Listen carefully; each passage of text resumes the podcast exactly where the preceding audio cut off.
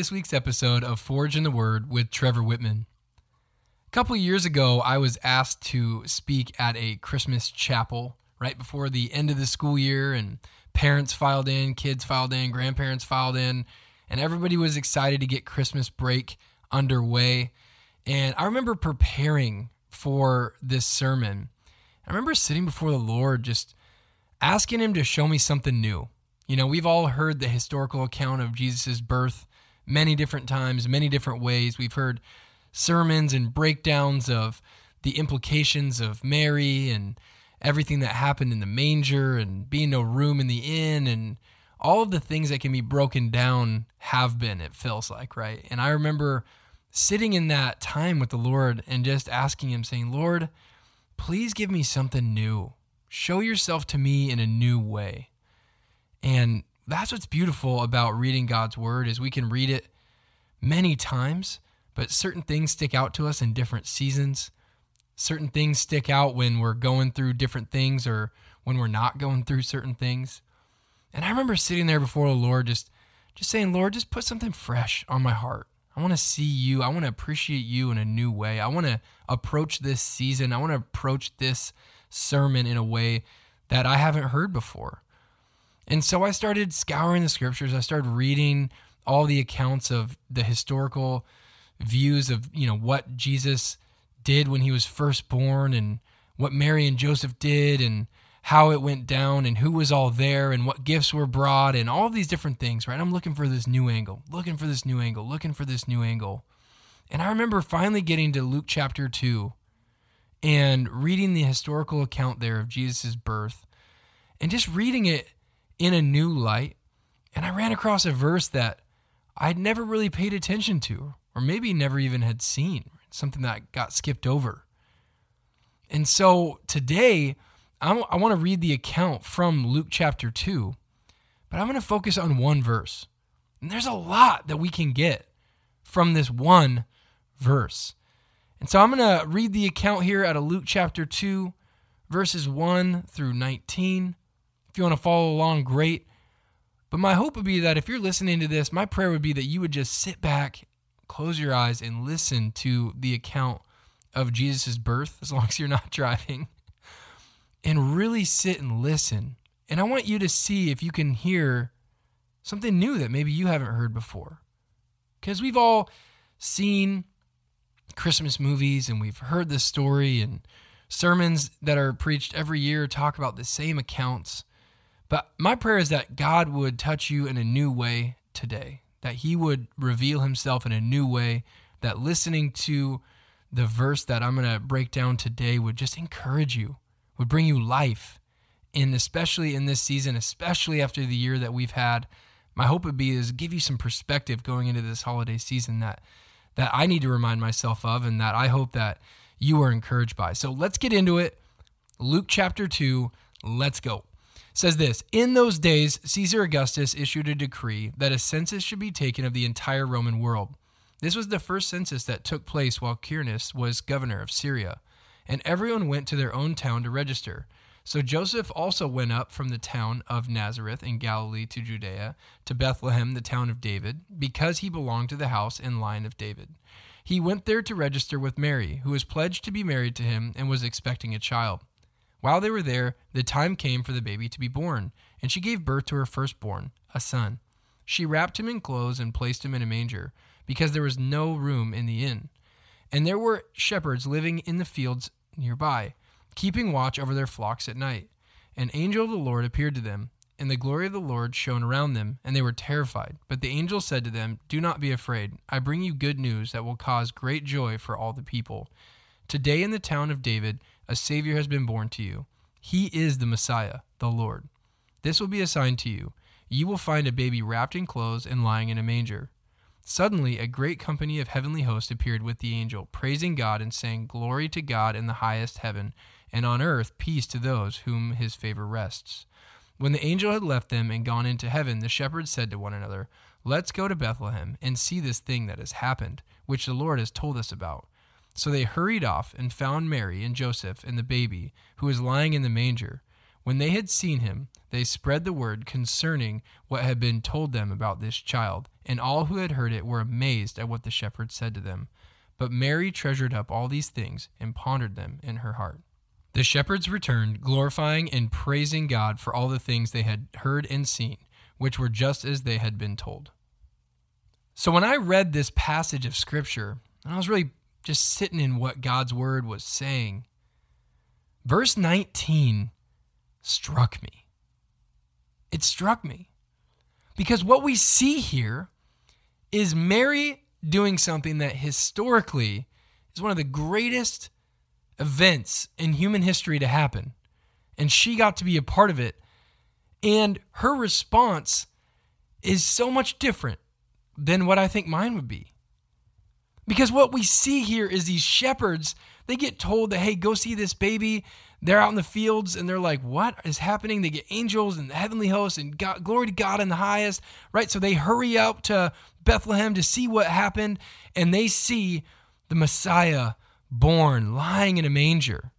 And it says that when they had seen him, they, they went and spread the word. They were pumped, they were amped right? They go out to the city, they go tell everybody they can find about what they just experienced. They're crazy. They're talking about the angels. They're talking about the word that's given to them. They're talking about the Messiah being born, the King being born. They're pumped. They go rush out. They go tell everyone they possibly can. But what does it say Mary did?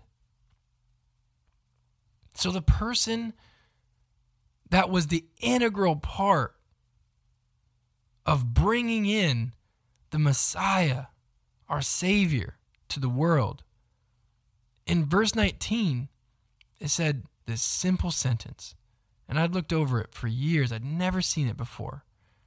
It says, But Mary treasured up all of these things and pondered them in her heart. So here these shepherds are, ultimate hype men, right? They're going out in the city, they're telling everybody, and yet here is Mary taking a moment. Everyone is pumped. The energy, I'm sure, is just off the charts. Everybody's excited about what's going on. And yet, here she is taking a moment to treasure up all these things and ponder them in her heart. So, those are the two things that I'm breaking down today. Not a long one, not a crazy long one, not an intense one. My prayer is that we're encouraged by Mary and that we're able to apply some of the things from what she does in this moment to our own lives. So, the first thing that stuck out to me is it says that she treasured up all of these things. And I think about, man, we have gone through the ringer this year. 2020 has been a year of the ages for many different reasons. But man, I think about and I empathize and I'm compassionate for people that have lost. we've all lost something in this season, but man, there's been some more severe loss than what I've experienced. And there's a lot of hurt out there. There might be a lot of bitterness and a lot of resentment and a lot of pain. And it's easy that when we're going through a hardship or we're going through a trial, we're going through a year like this, it's easy to go, God, why would you allow these things to happen? Because it's not God that is causing the suffering. We just live in a broken world. This virus and everything that's gone on politically, in our social climate, with everything that's going on, all the tension everywhere that we see, we have gone through so much. People have lost family members, people have committed suicide, People have lost their businesses. People have gone bankrupt. People have had to file for unemployment. People have had to scrounge to make ends meet. People have gone through so much. We've all lost. But here's what's wild is Mary's experience for giving birth to Jesus probably didn't go according to what she thought was going to happen either. And here's what's wild is it doesn't change the fact that she sat back and treasured the moments that she did have. You know, we're never going to have 2020 Christmas ever again, right? This is it. We get to do this once. And some of you are saying, thank God that we only have to do this once. But what does it mean to treasure something? It means to keep carefully, to cherish, to hold dear, to prize, to value greatly. And even though the shepherds ran off to go tell everyone about the birth of Jesus, Mary sat back and treasured the moment. What does it look like for you to treasure this moment, this time of year, this holiday season, this Christmas season? Man, I want to challenge you to stay off your phone in the sacred moments. Right? Not the whole break, and I'm not saying to, you know, not watch TV or not enjoy your, whatever. I'm not saying any of that. But I know that I struggle with enjoying and noticing the sacred moments.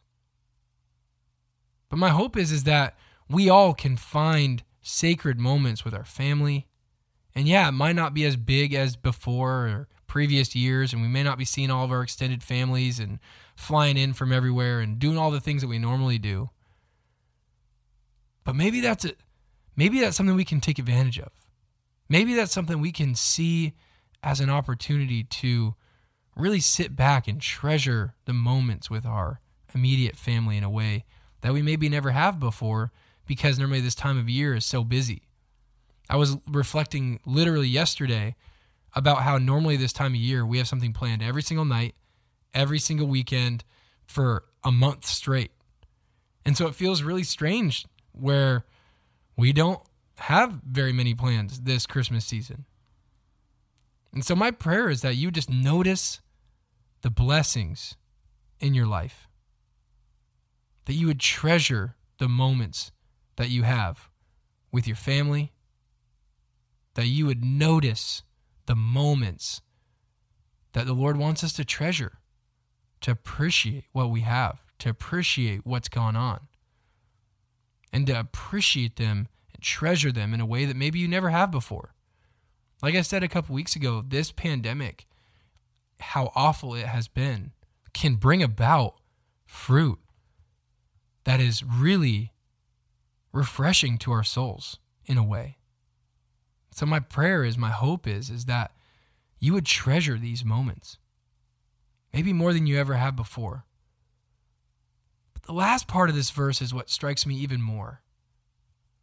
It says that Mary treasured up all these things and she pondered them in her heart.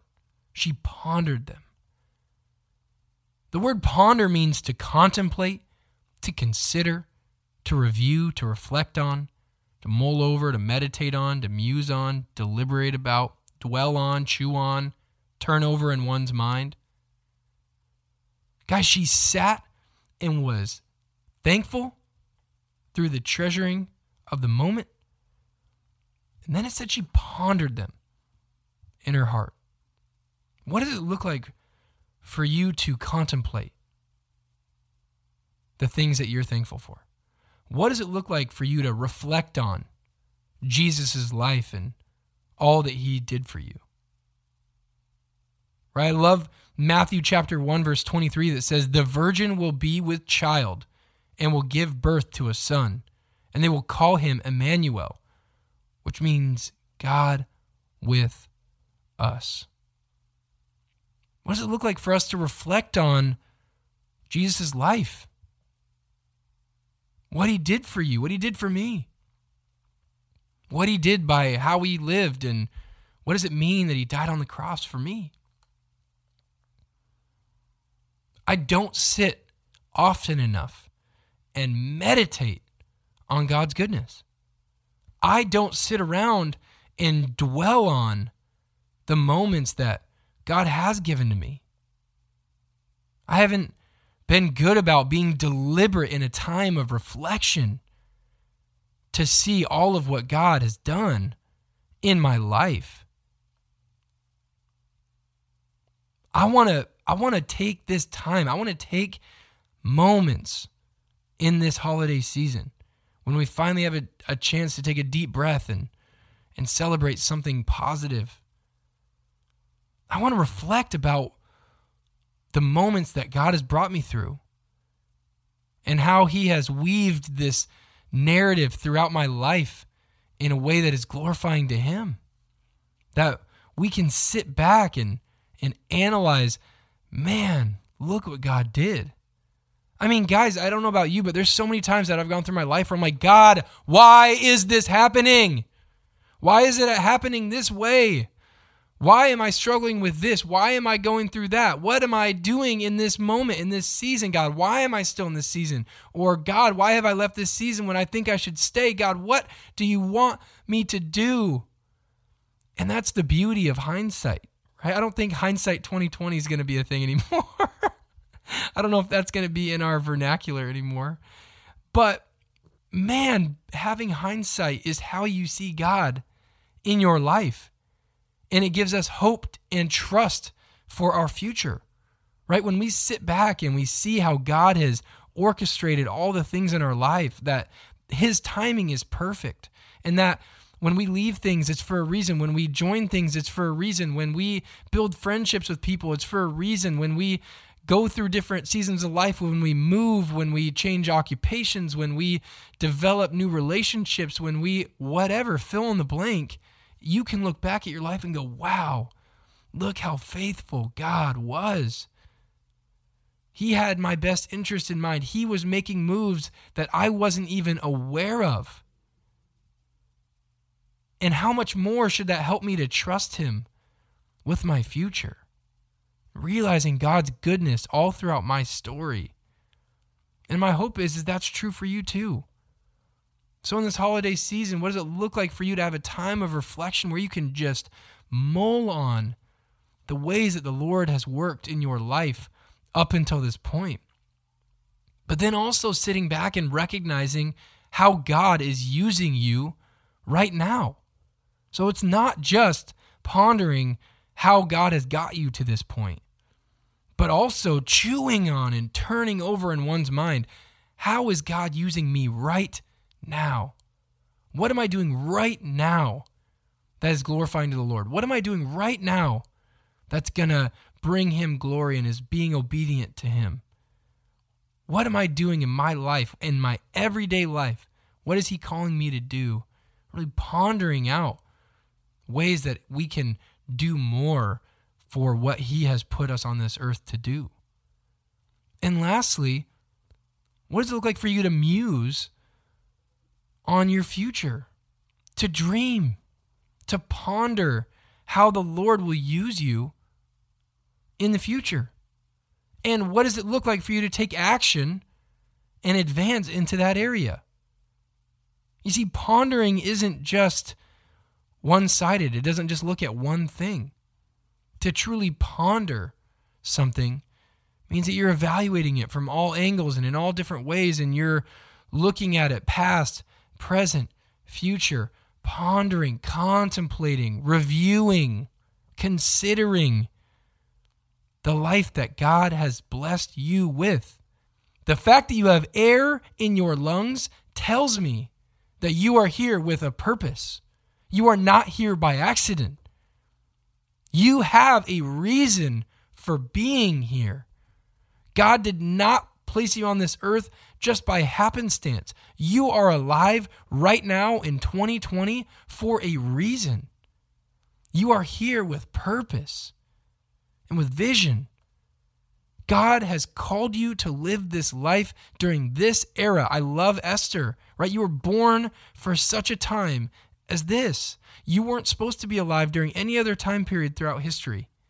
You may feel misplaced at times, but you're not. You are here with purpose.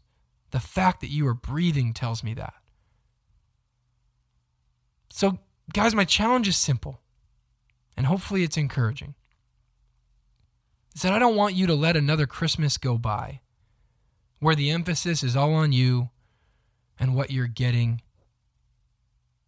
My hope is that you would treasure the sacred moments, the family time, the rest, the joy, and the fun. And my hope is that you would take time to truly ponder all that the Lord has done in you, that is doing in you, and will do in you in the future. Guys, this is the end of season one of Forging the Word. I sincerely appreciate those of you who have listened, that have taken the time out of your busy schedules, that have been intentional about listening to these episodes.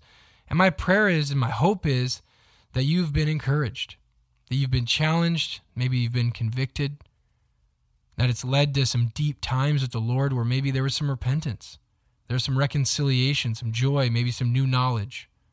I know that even in the preparation of these podcasts, the Lord has really met me and challenged me, convicted me.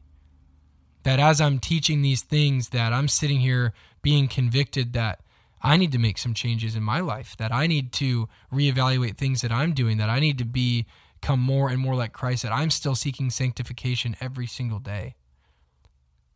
And guys, I, I just I'm thankful that you have shared it with the people in your life that needed to hear these messages as well.